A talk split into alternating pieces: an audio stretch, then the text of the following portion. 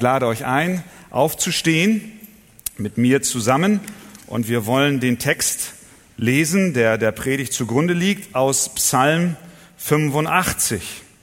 Wir befinden uns jetzt in der Sommerpause, in der Betrachtung einiger Psalmen, bevor wir dann auch nach dem Sommer wieder mit einer äh, Predigtserie durch ein Buch der Bibel hindurchgehen. Heute also der Psalm fünfundachtzig. Und dort lesen wir dies: Dem Vorsänger von den Söhnen Koras, ein Psalm.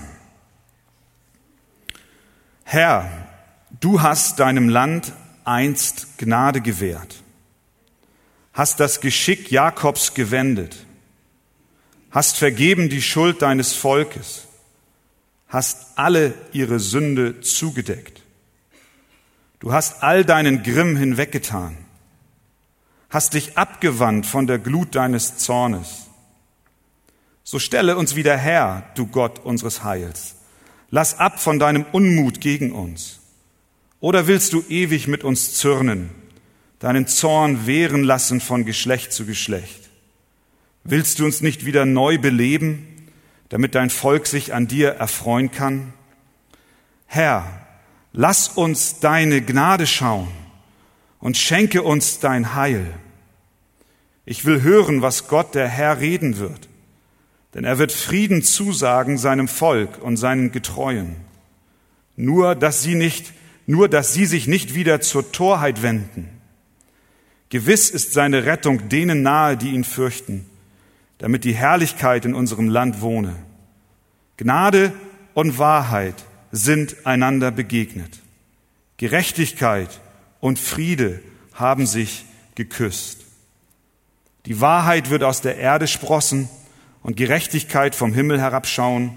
Dann wird der Herr auch das Gute geben und unser Land wird seinen Ertrag abwerfen. Gerechtigkeit wird vor ihm hergehen und den Weg bereiten für seine Tritte. Amen. Ihr dürft euch gerne wieder setzen. Dieser Psalm wurde von dem Volk Israel gesungen, nachdem sie aus dem Exil in Babylon zurückgekehrt waren. Die Frage, die zunächst einmal uns kurz beschäftigen soll, ist: Warum war überhaupt das Volk Israel im Exil? Wieso hat Gott es zugelassen, dass sie nach Babylon verschleppt wurden? Die Bibel gibt uns an vielen Stellen eine Antwort auf diese Frage, aber sehr treffend zusammengefasst finden wir den Grund dafür in Hesekiel Kapitel sechzehn. Dort ist der Prophet Hesekiel, der in der zweiten Exoduswelle mit nach Babylon verschleppt wurde, und er bekommt von Gott ein Wort, eine Prophetie, eine Botschaft an die Menschen in der Verbannung. Und dort spricht Gott, der lebendige Gott, und wendet sich an sein Volk, und er vergleicht sie mit einer treulosen Ehefrau. Und Gott redet durch Hesekiel sehr scharfe Worte, aber auch sehr deutliche Worte, aus denen klar hervorgeht, warum Israel jetzt dort ist, wo sie sind. Und Gott spricht Folgendes, und er sagte ihnen dies: Und mit deiner Geburt, also Israel, verhielt es sich so. An dem Tag, als du geboren wurdest, ist dein Nabel nicht abgeschnitten worden. Du bist auch nicht im Wasser gebadet worden zu deiner Reinigung. Man hat dich nicht mit Salz abgerieben, noch in Windeln gewickelt. Niemand hat mitleidig auf dich geblickt, dass er etwas derartiges für dich getan und sich über dich erbarmt hätte, sondern du wurdest auf das Feld hinausgeworfen, so verachtet war dein Leben am Tag deiner Geburt. Das ist die Erinnerung, der Rückblick zu dem Moment, wo Gott in seiner Gnade Israel erwählte. Da ging ich an dir vorüber, spricht Gott, und sah dich in deinem Blut zappeln und sprach zu dir, als du da lagst in deinem Blut: Du sollst leben. Ja, zu dir in deinem Blut sprach ich: Du sollst leben. Und dann führt Hesekiel, angetrieben durch den Geist Gottes, fährt er fort und er erklärt, wie aus diesem kleinen Baby, was hilflos dort im Feld liegt und eigentlich dem Tod geweiht war und durch die Barmherzigkeit Gottes aufgerichtet wurde, wie Gott es schmückte, es ankleidete mit Kleider, es Schmuck anlegte. Und äh, wie er Israel Nachkommen gab, ich ließ dich zu vielen Tausenden werden, wie das Gewächs des Feldes. Dann weiter später in Vers acht, ich schwor dir auch und machte einen Bund mit dir, spricht Gott der Herr, und du wurdest mein. Das ist Barmherzigkeit, oder? Da badete ich dich mit Wasser und wusch dein Blut von dir ab und salbte dich mit Öl. Ich bekleidete dich mit bunt gewirkten Kleidern und zog dir Schuhe aus Seekuhfellen an, was immer das ist. Leder. Seekuh, Leder. Ich legte dir weiße Leinen an und hüllte dich in Seide. Und dann der Schmuck, dann die Ketten. Du warst geschmückt mit Gold und Silber. Und dann, Israel, höre, warum seid ihr, wo ihr seid? Du aber, Vers fünfzehn, hast dich auf deine Schönheit verlassen und auf deine Berühmtheit hin gehurt und hast deine Hurerei über jeden ausgegossen, der vorüberging. Er bekam sie. Du hast auch von deinen Kleidern genommen und dir bunte Höhen gemacht. Und du hast auf ihnen Hurerei getrieben, wie sie niemals vorgekommen ist und nie wieder getrieben wird. Du hast auch deine prächtigen Schmucksachen von meinem Gold und meinem Silber genommen, die ich dir gegeben hatte, und hast dir Bilder von Männern daraus gemacht und mit ihnen Hurerei getrieben. Du hast auch deine bunt gewirkten Kleider genommen und sie damit bekleidet, und mein Öl und mein Räucherwerk hast du ihnen vorgesetzt. Das heißt, auch die Opfer hast du missbraucht. Du bist anderen Göttern gefolgt. Meine Speise, die ich dir gegeben hatte, Weißbrot, Öl und Honig, womit ich dich speiste, hast du ihnen vorgesetzt zum lieblichen Geruch. Ja, das ist geschehen, spricht Gott der Herr. Ferner hast du deine Söhne und deine Töchter genommen, die du mir geboren hattest, und hast sie ihnen zum Fraß geopfert, dem Moloch. War nicht schon deine Hurerei genug, dass du noch meine Kinder geschlachtet und sie dahingegeben hast, indem sie für jene durchs Feuer gehen ließest? Und bei all deinen Gräueln und deinen Hurereien hast du nicht an die Tage deiner Jugend gedacht, wie du damals nackt und bloß dalagst und in deinem Blut zappeltest. Israel. So sehe ich, der lebendige Gott, dich an. Ich habe dich voll Erbarmen aus deiner Hilflosigkeit herausgeführt und du bist mir untreu geworden. Ich habe einen Bund mit dir geschlossen, vergleichbar dem eines Ehebundes, aber du hast ihn gebrochen. Und nun seid ihr in Babylon, in der Gefangenschaft. Und dann kommen wir zum Psalm fünfundachtzig. Und dann wissen wir, dass dieser Psalm gesungen wurde, nachdem etwas geschah. Gott hat ein zweites Mal Gnade über Israel walten lassen. Er führte sie heraus. Und so erinnert uns der Psalm fünfundachtzig an Gottes Erbarmen. Denn er hat seinen Zorn nicht für immer auf ihnen gelassen, sondern er brachte sie wieder zurück in das Land der Verheißung. Und in den ersten vier Versen erinnert der Psalm an diese unglaubliche Gnade Gottes. Unglaublich! Nachdem Gott ihnen solche Gunst erwiesen hat und sie ihm ins Gesicht geschlagen haben und nichts anderes als seinen Zorn verdient haben, geht dieser gnädige, gütige, barmherzige Gott bei und sagt, ich nehme dich noch einmal heraus. Das ist, was wir hier lesen. Herr, du hast deinem Land Gnade gewährt, hast das Geschick Jakobs gewendet, hast vergeben die Schuld deines Volkes, hast alle ihre Sünde zugedeckt, alle ihre Sünde, all das, was wir da gelesen haben und noch viel mehr zugedeckt. Du hast all dein Grimm hinweggetan, Hast dich abgewandt von der Glut deines Zornes. Was wir hier sehen, ist, dass Gott etwas Großes getan hat. Das ist Vergangenheitsform. Sehen wir? Es ist geschehen. Es ist Fakt. Gott ist barmherzig. Gott ist gnädig. Gott ist gütig. Über ein Maß hinaus, was wir uns überhaupt vorstellen können. Er gewährte und er schenkte seinem Volk einen Neuanfang. Und das trotz ihrer schweren Sünde. Sie hatten gesündigt. Vers drei sagt, du hast alle ihre Sünden zugedeckt. Ein Gott der Barmherzigkeit. Gott sprach zu seinem Volk, das gegen ihn rebellierte. Ich werde eure Sünde nicht länger gegen euch verwenden. Pure Gnade ist das. Verdient hätten sie etwas anderes.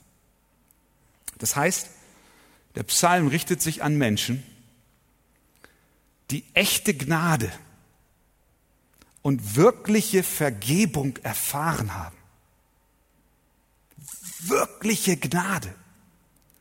Er richtet sich an Menschen, die in ihrem Leben zurückschauen können und während sie das tun, sie sehen, dass Gott sie auf eine wundersame, übernatürliche Weise befreit hat und seine Gunst über sie ausgeschüttet hat. Sehen wir das? Unverdient. Herr, du hast Gnade erwiesen. Er richtet sich an Menschen, die persönlich sagen können, ja, das ist mit mir geschehen. Wir könnten auch sagen, Herr, du hast mir Gnade gewährt. Du hast mein Geschick gewendet, hast meine Schuld vergeben, hast alle meine Sünde zugedeckt. Kannst du das sagen? Kannst du das sagen? Das ist ganz, ganz entscheidend. Kannst du zurückblicken in dein Leben und sagen, Gott, du hast meine Sünde vergeben.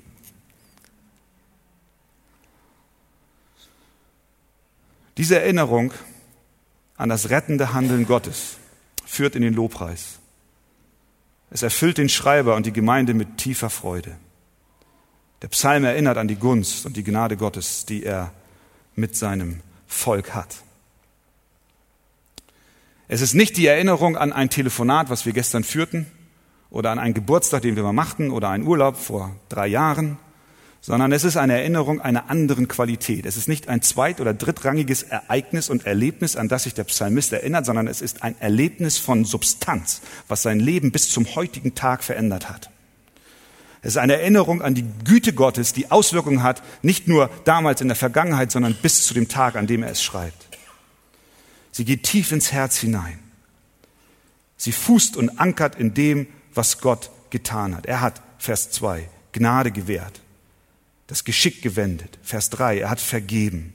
Er hat die Sünde zugedeckt. Vers vier, er hat den Grimm hinweggetan. Er hat sich abgewandt von der Glut seines Zornes. Mit anderen Worten, das, was in den Augen Gottes schrecklich war, hat er bedeckt. Er hat unsere Sünden vergeben. Er hat seinen Zorn von uns genommen. Und nicht nur das, er hat sich sogar von der Glut seines Zornes abgewandt. Und dieser Zorn ruht nicht länger auf ihn. Genauso wie Israel damals auf die Gnade Gottes in der Heimbringung zurückschaute, genauso schaut die neutestamentliche Gemeinde zurück auf das vollbrachte Rettungswerk Jesu Christi am Kreuz. Ein wiedergeborener Christ hat diese Gnade erlebt. Er freut sich täglich, er freut sich täglich an dem, was der Sohn Gottes für ihn getan hat. Er jubelt, er lebt, er wacht auf, er verbringt den Tag, er sucht Gott im Gebet voller Dankbarkeit. Er wird niemals müde, Gott für seine großartigen Taten zu danken, vor dem Hintergrund dessen, wer wir eigentlich sind und was wir verdient haben und dann diese Barmherzigkeit erfahren haben. Da können wir nicht anders, als Gott zu preisen und zu danken für seine Gnade. Denn auch du bist fremdgegangen. Du liefst anderen Göttern nach, lebtest in der Rebellion. Auch du hast Gott und seine Liebe und Güte missbraucht. Auch du warst in der Gefangenschaft. Auch du warst einst in der Fremde. Auch du warst unterjocht unter der Macht der Sünde. Auch du hattest Exil verdient und ich genauso. Aber die Gnade Gottes begegnete dir und mir in Jesus Christus. Und er rief dich zurück. in das Land, in das du gehörst.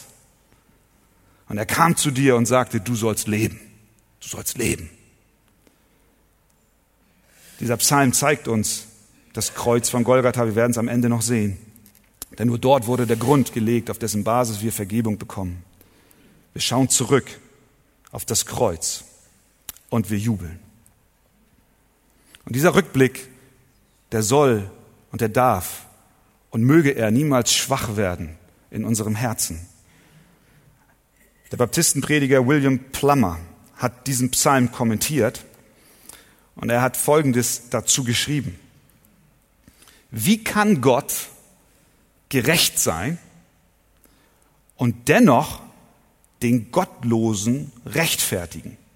Israel, du, wir alle. Wie kann er Sünde verdammen und zugleich den Sünder befreien? Wie kann er sein Gesetz ehren, obwohl er die Strafe nicht den Übertretern, sondern einem freiwilligen Stellvertreter anrechnet? Wie geht das? Dies sind nur einige von vielen schwierigen Fragen, die ihre Antwort im Kreuz von Golgatha finden. Und dann sagt er weiter, und das ist, das ist der Punkt, um den es mir jetzt geht. Seit nahezu einem halben Jahrhundert, sagt er, habe ich gute Predigten zu diesem Thema gehört und viele Bücher gelesen. Und doch ist die Botschaft des Kreuzes so frisch und reizvoll für mich wie am ersten Tag. Amen. Die Predigt soll uns heute Morgen wieder jubeln lassen. In, ja, und jetzt bei drei alle. Eins, zwei, drei. Okay. Soll uns jubeln lassen. Soll uns wieder neu vor Augen führen, woraus Gott dich gerettet hat. Und das soll nicht nur heute Morgen neu in deinem Herzen belebt werden, sondern das soll die ganze Woche das Thema sein. Das soll dich morgen begleiten, wenn du zur Arbeit gehst. Schon heute, wenn du hier aus dem Saal gehst und mit deinen Geschwistern redest und dich in die Schlange anstellst und dich wunderst, warum es so lange dauert. Dann soll dich diese Erlösung vom Kreuz durchdringen. Und die Gnade Gottes soll dich begleiten in allem, was du tust, in allen Situationen. Wir empfinden Freude und Frische, wenn wir an das Erlösungswerk Jesu Christi für uns denken. Und der Psalm, ja, er erinnert uns, er erinnert uns, woraus Gott uns befreit hat. Aber dann geht's ja weiter. Es ist nicht nur eine Erinnerung an die Segnungen der Vergangenheit, sondern in den nächsten Versen sehen wir das Flehen um neue Segnungen. Ab Vers fünf spricht der Psalm nicht länger mehr in der Vergangenheitsform, sondern plötzlich in der Gegenwart. Bisher hat er immer gesagt, es ist geschehen. Du hast deinem Land Gnade gewährt, du hast gewendet, du hast vergeben, du hast die Sünden zugedeckt. Du hast deinen Grimm weggetan, du hast dich abgewandt von der Glut deines Zornes. Und dann Vers fünf. So, stelle uns wieder her. Jetzt, du Gott unseres Heils. Lass ab von deinem Unmut gegen uns. Jetzt. Oder willst du ewig mit uns zürnen, dein Zorn wehren lassen von Geschlecht zu Geschlecht? Willst du uns nicht wieder neu beleben, damit dein Volk sich an dir erfreuen kann? Herr, lass uns deine Gnade schauen und schenke uns dein Heil. Hier, jetzt, in diesem Augenblick.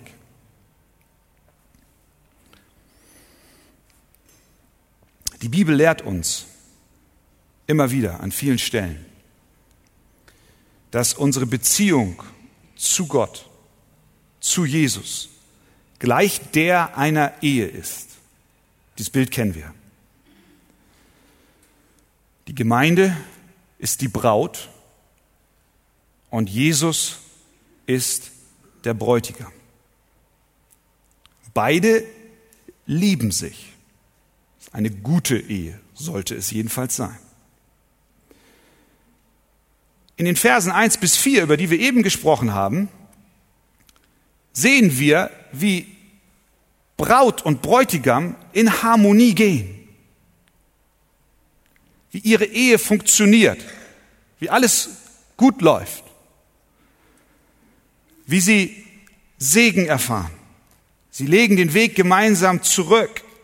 Sie tun dies, obwohl die Frau, das sind wir, die Gemeinde, Israel, die Gläubigen, obwohl die Frau Ehebruch begangen hat. Haben wir gesehen in Hesekiel. Die Frau hat Ehebruch begangen. Aber hier in den ersten Versen ist Harmonie. Es ist wieder alles gut. Vergebung ist da. Friede ist da. Freude ist da. Sie hatte sich geistlich gesehen zu anderen Männern gewandt und dennoch vergab Gott ihr vollkommen. Diese ersten Verse sind wie ein Foto einer Versöhnungsreise. Die beiden lieben sich und erfreuen sich aneinander. Nun aber, nach dieser wunderbaren Erneuerung, ist die Ehefrau wieder untreu geworden. Wie tragisch. Sie hat ihm wieder den Rücken gekehrt. Sie hat wieder geistlichen Ehebruch betrieben. Wie konnte das geschehen? Wie konnte das geschehen? Wir sehen, er, der Text ist ein Schrei zu Gott, dass er doch seinen Unmut von dem Volk abwenden soll, seinen Zorn nicht länger auf ihnen lassen soll. In den ersten vier Versen ist dieser Zorn mit der Sünde einhergegangen. Den Grimm hat er hinweggetan und die Sünde zugedeckt. Jetzt ist der Grimm wieder da und der Zorn ist wieder da, also ist auch die Sünde wieder da. Die Braut ist wiederum untreu geworden. Wie konnte das geschehen? Es geschieht dann, wenn wir in unserer Beziehung zum Herrn lau werden. Wenn wir anfangen zu zweifeln, liebt er mich wirklich? Wenn er mich lieben würde, würde er mit mir diesen Weg gehen?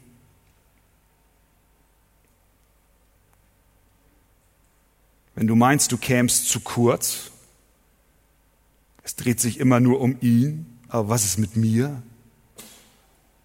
Sieht er nicht meine Bedürfnisse? Und dann warten so diese anderen Männer um uns herum. Und sie buhlen um unsere Aufmerksamkeit. Und wir sind in einer Phase unseres Glaubenslebens, wo wir nicht so nah beim Herrn sind. Wir sind unzufrieden, wir sind bequem geworden und plötzlich tauchen da andere auf. Und sie versprechen uns Dinge. Sie wollen, dass sie uns lieber werden als Jesus. Diese Liebhaber verlangen gar nicht viel, nur ein paar Kompromisse. Nichts wirklich Großes. Hier machst du einen kleinen Abstrich, hier lügst du ein bisschen, hier liest du deine Bibel nicht mehr, dann verlässt du auch mal die Versammlung. Nicht nur große Dinge, sondern auch kleine Dinge. Der Zorn kommt immer wieder hoch und du sagst, ach na ja, das bin ich halt. Gedanken vielleicht sogar des Ehebruchs kommen in dir hervor, des, des physischen Ehebruches, Augenlust. Paulus berichtet uns im Römer sieben, dass ein Gläubiger ja ein neues Herz hat, er ist eine neue Kreatur in Christus Jesus. Das Alte ist vergangen, siehe, Neues ist geworden. Aber er berichtet uns auch, dass in unserem Inneren ein Kampf vor sich geht. Es ist der Kampf der alten Natur gegen die neue. Und er sagt, ich weiß in mir, das heißt in meinem Fleisch wohnt nichts Gutes. Paulus kämpfte. Und das ist ein Stück weit normal, dass wir in unserem Christenleben Kämpfe haben, auch gegen die Sünde, gegen anzugehen. Aber manchmal nehmen wir den Kampf nicht mehr auf, sondern wir lassen uns gehen und es überkommt uns. Wir brechen weg. Aber Gott kommt mit dem Licht seiner Liebe und scheint in jeden Winkel unseres Herzens. Er durchleuchtet es wie ein G S G neun Kommando in einer verbarrikadierten Villa. Alles ist dunkel, die Jalousien sind runter in deinem Herzen. Du selber schaust nicht mehr durch.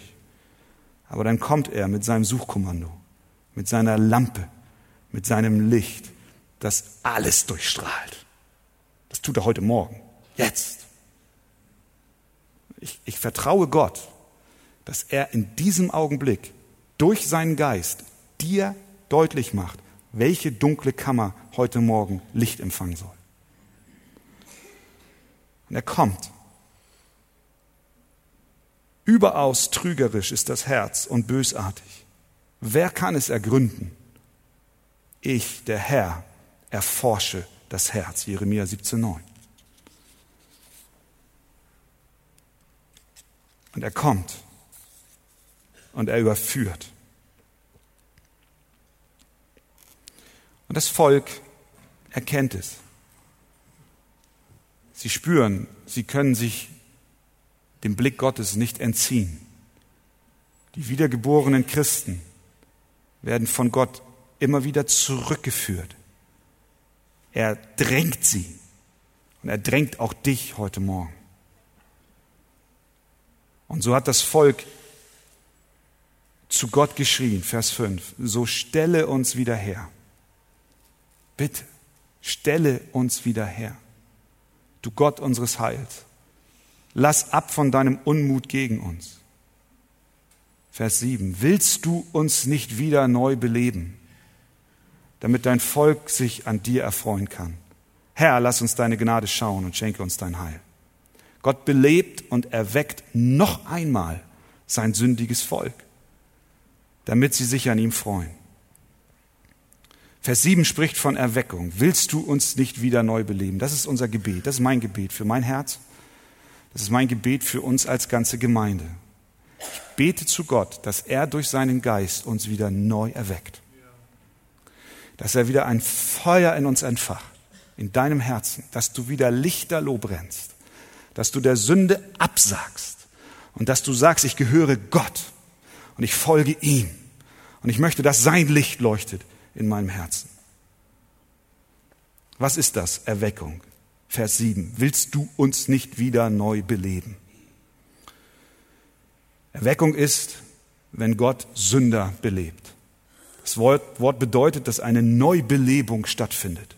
Gott kommt zu uns, er durchforscht unser Herz, er kommt mit seiner Wahrheit, die uns überführt, und er kommt aber auch mit Gnade und Vergebung. Wer braucht Erweckung?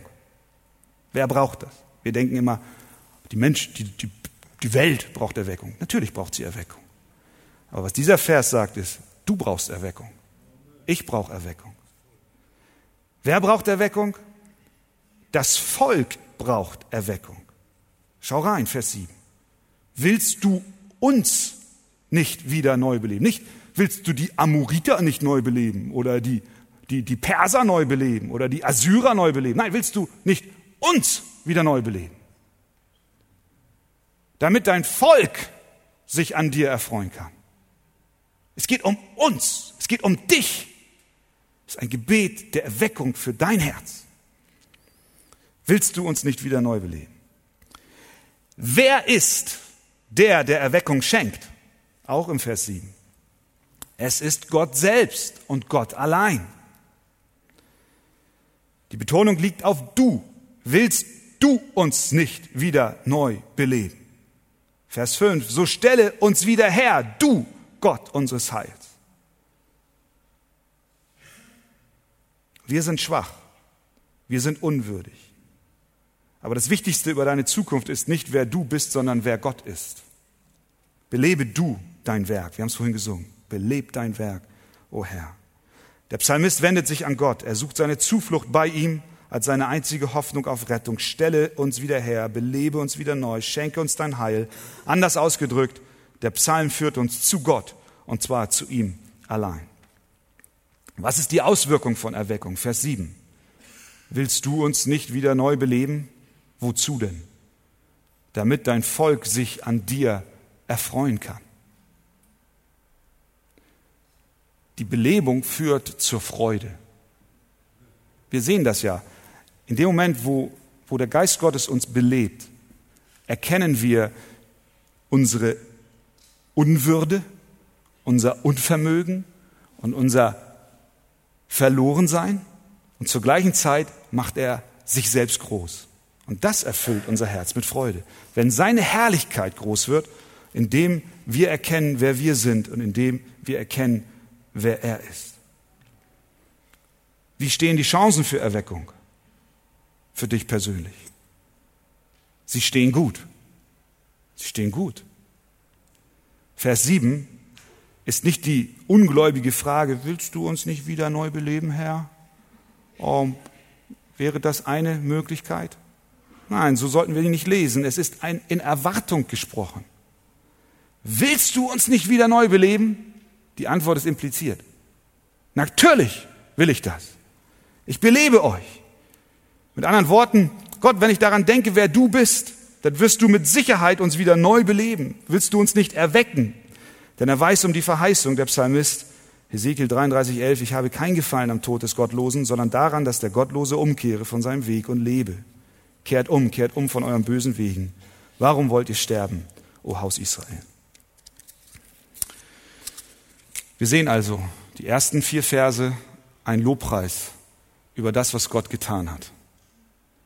Und in den folgenden Versen sehen wir, wie auch wir immer wieder dazu geneigt sind, diese Herrlichkeit zu verlassen und uns selbst zu suchen.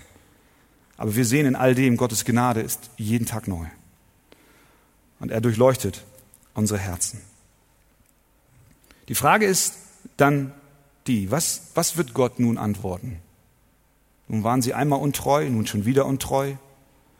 Wird er jetzt sagen, tja, das war's, tut mir leid. Vielleicht noch einen dritten Versuch, aller guten Dinge sind drei und dann ist auch wirklich Schluss. Vers neun. Ich will hören, was Gott der Herr reden wird. Wir waren fort, wir sind zurückgekommen, wir sind wieder weggelaufen, wir sind jetzt wieder an dem Punkt, wo wir bitten. Und jetzt kommt es darauf an, zu hören, was der Herr reden wird. Jetzt kommt es an, darauf an, nicht zu hören, was du selber sagst. Wenn du heute Morgen hier bist und du spürst, ja, da ist auch in der vergangenen Woche wieder in meinem Leben etwas gewesen und ich komme über diese eine Sache nicht hinweg und ich habe böse gehandelt. Du kommst mit einem zerbrochenen Herzen an diesem Morgen und du wendest dich und du schreist wie das Volk Israel, Herr, erneuere mich, schenk mir einen Neubeginn. Dann ist die Frage die, was glaubst du, wie wird Gott antworten? Nicht, was denkst du, wie Gott antworten wird? Wir, wir sind geneigt zu denken, it's over, ist vorbei. Jetzt ist Schluss. Es geht nicht darum, was, was du denkst. Es geht auch nicht darum, was dein Nachbar denkt. Sondern es geht darum, was Gott sagt. Was Gott zu dir sagt. Und was sagt er? Ich will hören, was Gott der Herr reden wird. Er wird Frieden zusagen seinem Volk und seinen Getreuen.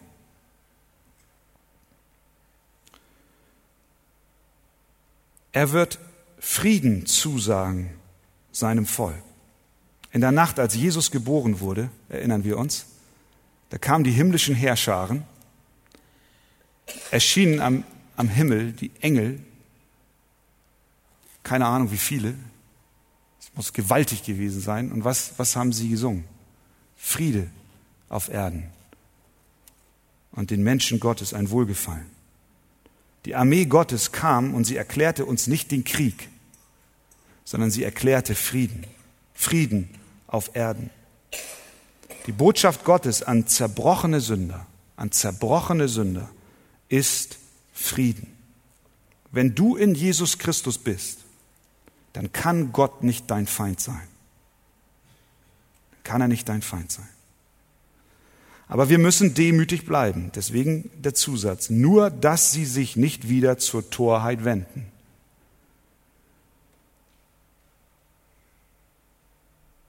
Mit anderen Worten, wenn du in der vergangenen Woche oder überhaupt in deinem Leben mit Dingen zu tun hast, mit Sünde, dann kehre du um und rufe zu Gott, dass er dir Vergebung schenkt, dass er dich neu erweckt. Und wenn du das tust aus einem zerbrochenen Herzen heraus, dann sagt dir sein Wort, Friede sei mit dir, Vergebung sei mit dir. Und ist deine Sünde noch so tief wie der tiefste Punkt im Meer oder so hoch wie der höchste Berg, über allem ist Gott mit seiner Vergebung, wenn du ihn bittest. Es ist Gnade da, Gnade für dich. Aber nicht, dass wir jetzt den Psalm falsch verstehen, dass wir meinen, na dann ist ja alles gut, jetzt ist es zweimal gut gegangen, dann kann es auch beim dritten Mal gut gehen und beim vierten Mal und beim fünften Mal und beim zehnten Mal und wir können tun und machen, was wir wollen. Gott wird schon Frieden geben. Wenn du so denkst, dann bezweifle ich, ob deine Herzenshaltung wirklich vom Geist Gottes neu geboren wurde und du von ihm getrieben bist. Denn dann drückst du ja eigentlich nur aus, dass du ständig auf der Suche bist nach Auswegen, wie du Gott entfliehen kannst und wie du der Sünde dich zuneigen kannst und wie du dich von ihm entfernen kannst. Das ist nicht das Herz eines wiedergeborenen Menschen, sondern er möchte Gott gefallen. Er möchte zu ihm kommen. Wenn das deine Grundeinstellung ist und du das erlebt hast, dass Gott dich von Grund auf verändert hast, aber du immer wieder auch fällst, dann ist Vergebung da, wenn du dich an ihn wendest und ihn um Vergebung bittest. Deutlich wird das in Vers zehn. Gewiss ist seine Rettung denen nahe, die ihn fürchten. Wenn du ihn nicht fürchtest, dann brauchen wir uns auch nicht weiter über diesen Punkt Gedanken machen. Aber die Rettung ist denen nahe, die ihn fürchten.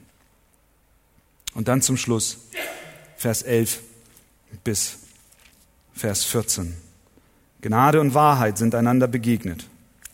Gerechtigkeit und Friede haben sich geküsst. Hört sich gut an, ne? Ist das schön? Die letzten Verse sind nicht unbedingt in jeder Hinsicht sehr klar auszulegen. Da gibt es verschiedene Ansätze. Aber ich glaube, eins können wir hier sehen. Es ist definitiv aus meiner Überzeugung heraus ein Hinweis auf Jesus Christus. Gnade und Wahrheit sind einander begegnet. Johannes Evangelium sind an zwei Versen genau dieses Paar, tritt dieses Paar wieder auf. Johannes eins, Vers vierzehn. Und das Wort wurde Fleisch und wohnte unter uns. Wer ist das? Jesus. Und wir sahen seine Herrlichkeit als des Eingeborenen vom Vater, voller Gnade und Wahrheit.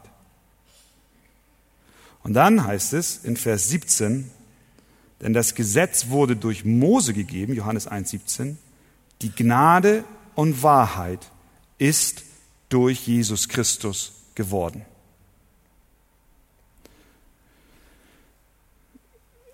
Wir kommen nicht um das Kreuz von Golgatha herum.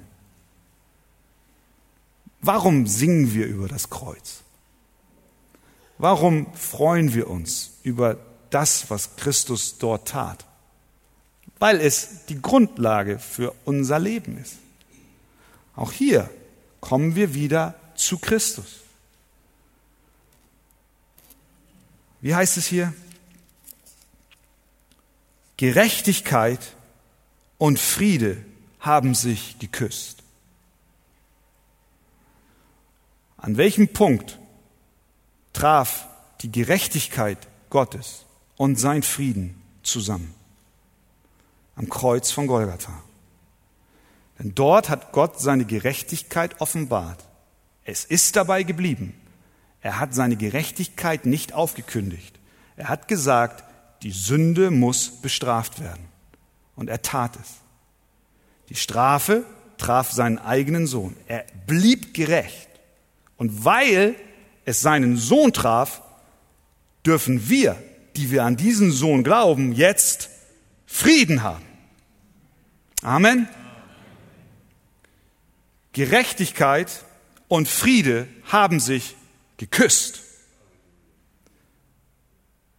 Das Kreuz ist ein Symbol von Folter und von Schmerz und von Gewalt auf der einen Seite. Aber auf der anderen Seite ist dasselbe Kreuz für dich ein Ausdruck der Liebe Gottes. Ein Kuss hat stattgefunden. Gerechtigkeit und Frieden haben sich geküsst. Das heißt für dich, du darfst, ja du musst, du kannst nur zum Kreuz kommen. Es gibt keinen anderen Weg. Und wenn du neu belebt werden willst, dann musst du zum Kreuz kommen. Denn dort ist die Antwort für all dein, deine Trägheit und deine Müdigkeit und auch vor allem für deine Sünde. Deine Hoffnung liegt allein in Jesus Christus. Die Frage zum Schluss, ja, wie soll sie anders lauten? Brauchst du Erneuerung? Ich sage ja, ich brauche Erneuerung, täglich. Ich glaube, wenn wir ehrlich sind, sagen wir das alle. Wir brauchen Erneuerung. Wir brauchen, wir brauchen eine neue Hingabe und eine neue Liebe zu unserem Herrn. Brauchst du eine Erweckung? Und ich denke jetzt nicht an Stadien mit fünfundachtzigtausend Leuten. Das kommt auch noch vielleicht irgendwann. Sondern ich, ich denke an dein Herz. Dort beginnt es. Erweckung für sein Volk. Und das wird hinausgehen in die Welt. Bist du träge geworden? Bist du Kompromisse eingegangen? Möchtest du wieder neu entfacht werden? Drückt dich deine Sünde? Fühlst du Verdammung? Komm zum Kreuz, wo sich Gerechtigkeit und Friede küsst. Amen. Amen.